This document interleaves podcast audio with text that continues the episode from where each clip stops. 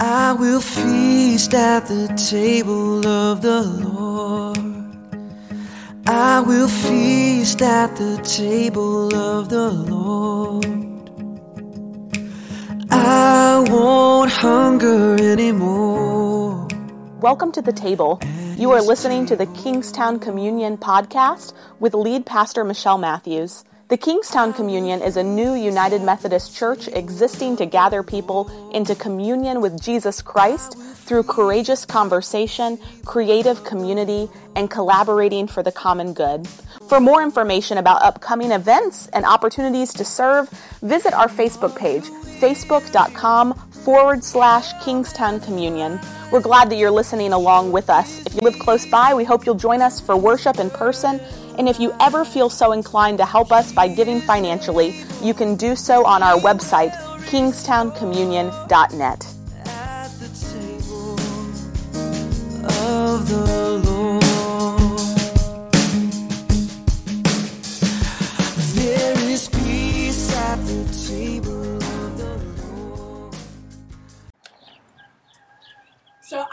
start today with a confession.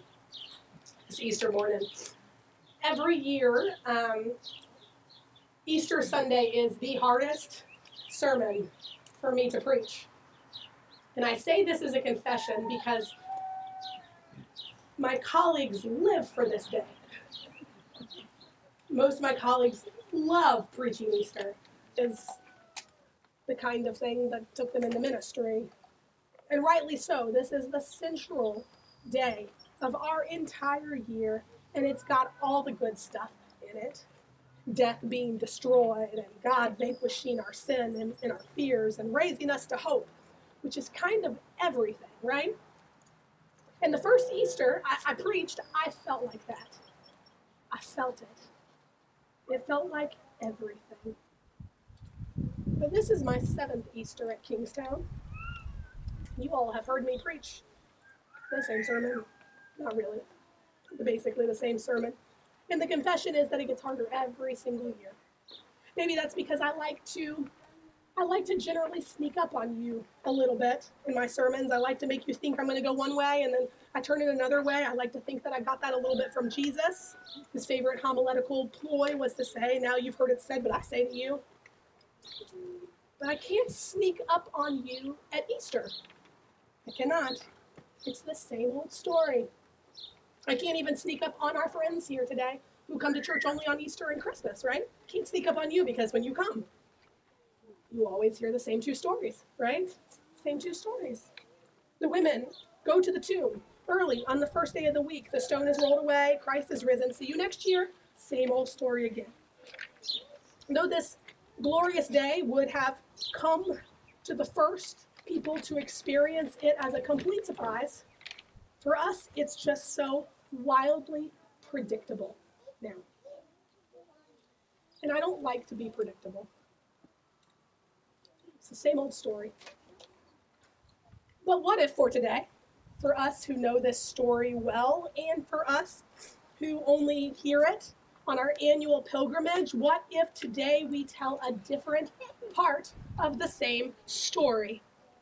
I wonder if you noticed that today's reading was not what we normally read on Easter. It changed a little bit at the beginning, you might have recognized.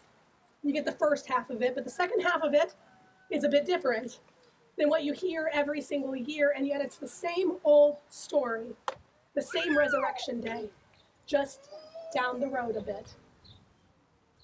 I don't like to be predictable, so I'm not going to be predictable today. I'm going to tell you the same old story, the same, but this time zooming in on scene two. Same theater, same play, different scene. The women go to the tomb early on the first day of the week, and the stone is rolled away, and Jesus is risen. And where did Jesus go? Have you ever wondered? Where was he? Well, we find him walking along this road. We call this the Emmaus Road moment that we read about this Easter morning. And in the simplest sense, it's just two people whose stories make absolutely no sense at all. No sense at all until they let Jesus tell them his story. And then all of a sudden, They are on fire with the true story about themselves and about the world. Let's walk through it today. At the start, these disciples' story make no sense. When Jesus asked them their story, they open their mouths, but no words come out. It says, when Jesus, who had just leapt from the tomb, appeared to them that day, they, they stood still and they looked sad. Stay with that description for a moment.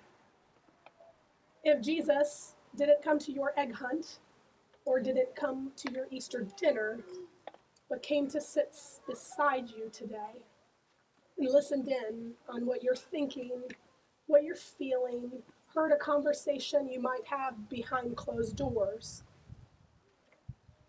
and said, Tell me, tell me what you're talking about, tell me what you're feeling. They stood still and looking sad. I wonder if it would be the same for you. I wonder today if there's a part of you that is still a bit stationary and sad, paralyzed and frozen from the last few years, numb and lost. Here are you in this story. Then Jesus coaxes the story out of them. It's a cascade of words and events until the one that matters. We had hoped, they said, we had hoped he would be the one to redeem Israel. Wait, pause here for a second and put the most shattering event of your life in that space. We had hoped. That covers it. See how the word hope contains the story all in itself. When a child dies, you grieve what you've known, but even more, you grieve the years that never came to be. We had, we had hoped. When a relationship ends, and you mourn the loss of something special the touch, the laughter, the companionship, but even more the seizing away of something that you glimpsed, that you held on to, you dared to dream of. We had hoped. This is where the disciples are. We had hoped. When, when a political leader is assassinated, you fear an upsurge of violence, yes, but you lament also the future that seemed to be opening up and the new beginning that is now snuffed out. We had hoped. If you've ever uttered these words, I, I had hoped. Here you are in this story. Then something miraculous happens in this unpredictable Easter story. Jesus has heard the two disciples out. He's waited gently beside their, their, their side and their silence and listened patiently to their story. And what does what does he tell them next? He tells a story that doesn't deny their story, but envelops their story into a larger story. He embraces their feelings and their facts and encloses them in something more expansive, more wonderful than they could ever imagine. He says, Was it not necessary was it not necessary that the whole purpose of creation was for God to come in person and be with Israel in flesh and blood? Was it not fitting for the covenant on tablets, on stone, to turn into a covenant of flesh and blood? Was it not inevitable that when divine goodness came face to face with human frailty, humanity would, would regurgitate it, throw it out, and annihilate it? Like Jesus? Was it not, was it not necessary was it not necessary doesn't have to mean God planned it all. It means God found a use for it all. There was nothing that could finally resist being folded into God's story. Was it not necessary? I know that you have been there. It's the moment when you when you scatter the broken pieces of your story out in front of you, the heartache, the hoped fors, the should have beens, and then someone gently and kindly but inspiringly puts them back together in this coherent shape you never thought they could be gathered into. Was it not better that you knew what heartbreak felt like so that when joy came along, you realized how precious it was?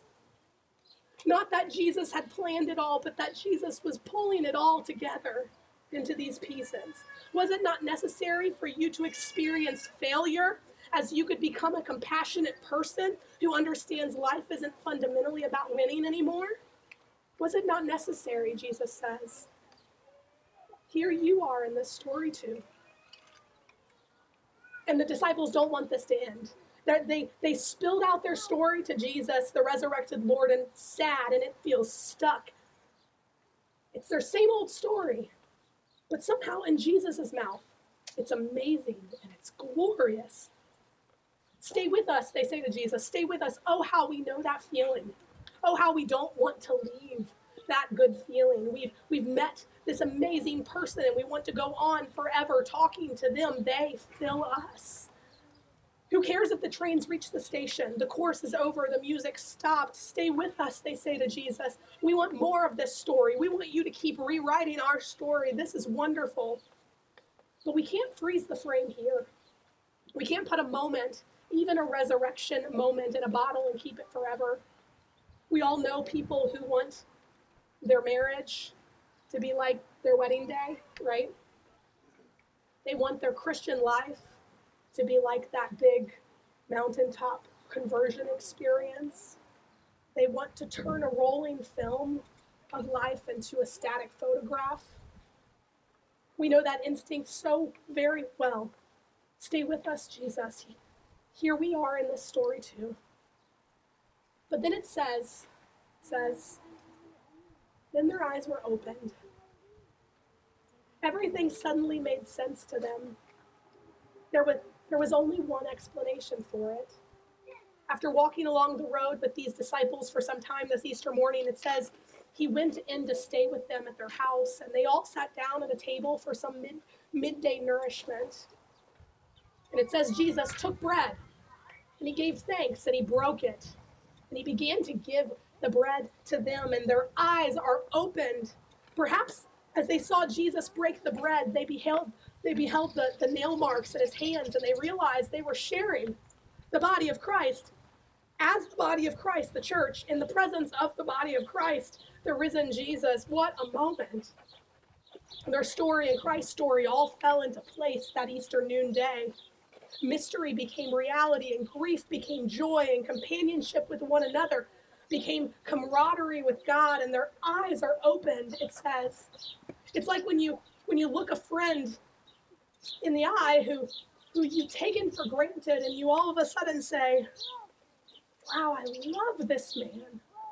Or or you somehow manage to pause long enough in your overstimulated day or overstimulated Easter to notice the early morning sun peeping through the spring trees. And you think, oh wow, this is such a beautiful world. Then their eyes were opened. Here you are in the story, too. Finally, they got up from the table and they started to make their way to Jerusalem. And they, they say to one another, Were not our hearts burning within us from this experience with Jesus? Think for a second when when else did God appear in the burning? Through through a fire. Their hearts were burning within them after this moment with the resurrected Lord, God appearing to them like to Moses in the burning bush. That was the start of the liberation, the beginning of the covenant that has led us all the way into the garden today, to the road today, to the table today. That was the central moment of God's walk with Israel and in that story, God says to Moses, I will be with you. So, too, this Easter day, this resurrection morning, is also a start of liberation for you, I promise. A start of a renewal of covenant for you. The central moment in history, yes, but also the central moment in your life, maybe right now. The disciples stay, say to one another, God was with us. Don't you don't you feel your heart on fire right now in this moment? Israel, Jesus, the church, the whole Bible from Genesis to the end, all condensed into one late morning, early afternoon on the road and at the table. Can you look back on such a day in your life when you can now say, Did I not feel my heart on fire there? You know, that is my prayer. That is my prayer for, the, for these last three years. That in 10 years' time, we'll be able to look back and say, that was the crucible of everything that followed. That was the crucible of everything that followed. What followed was, was a renewal of myself, it, a reinvented church where this becomes the norm, Uh, a rediscovered Jesus in my life. We're not our hearts burning within us. Here we are in this story. This is the story in which God's essence embraces our existence, in which our small and partial, incomplete story is fulfilled by God's wondrous and merciful and gracious story today. It's the same old story, and yet it's the essential story for our lives. Behold, what a story this really is. They stood still, looking sad. This is our life without God, bewildering, meaningless, hopeless. We had hoped. We have a sense of God, Christ even, and yet it doesn't make any sense to us. We feel let down so much of the time. Was it necessary? We hear the story again in a way that envelops and embraces, but doesn't deny or obscure our story. We're swept up into this larger story. Stay with us, Jesus. We lower our defenses and realize we want to hear the whole story and stay in this place forever. Then their eyes were opened suddenly we realize this small story of this empty tomb and then this this conversation and then this meal is not just our story but the story of everything and everyone forever we're not our hearts burning within us we go from this place with our hearts on fire into mission to share this experience with everyone we meet and go through this same story over and over and over again you know what I just described there? I just described what we call, what we named our church after, what we call the Great Thanksgiving, the communion table. Every time we come to this table, whether on Easter morn or any day in between, it's the same old story. We begin confused and crestfallen, gathering at the table. We share our stories in all their fragility, confessing our sins to one another. We hear God's story again and again, all over again. We resolve to eat together despite how different we are, how many views we have, how divided our world has become, communion. And then in the breaking of bread, our eyes are opened. This is the life of faith. This is worship. This is the Easter story, that same story. That in one hand, Jesus takes our story, like one half of that bread. And in the other hand, Christ takes God's story, like the other half of that bread. And in the, the, the scarred hands of Jesus at that table with those disciples that Easter morn, standing in that resurrection light, our whole story is conjoined in the body of Christ, and the two stories become one. That Christ has risen, and so are we. To God be the glory. May your eyes be opened and your heart set on fire today. Would you pray with me?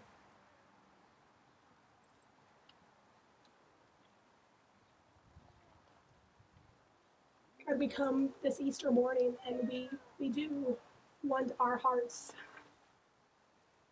our hearts set on fire and our eyes to be opened to your glory today. And and yet it will still be a brief moment, and then life will take us, and we will forget what we felt here.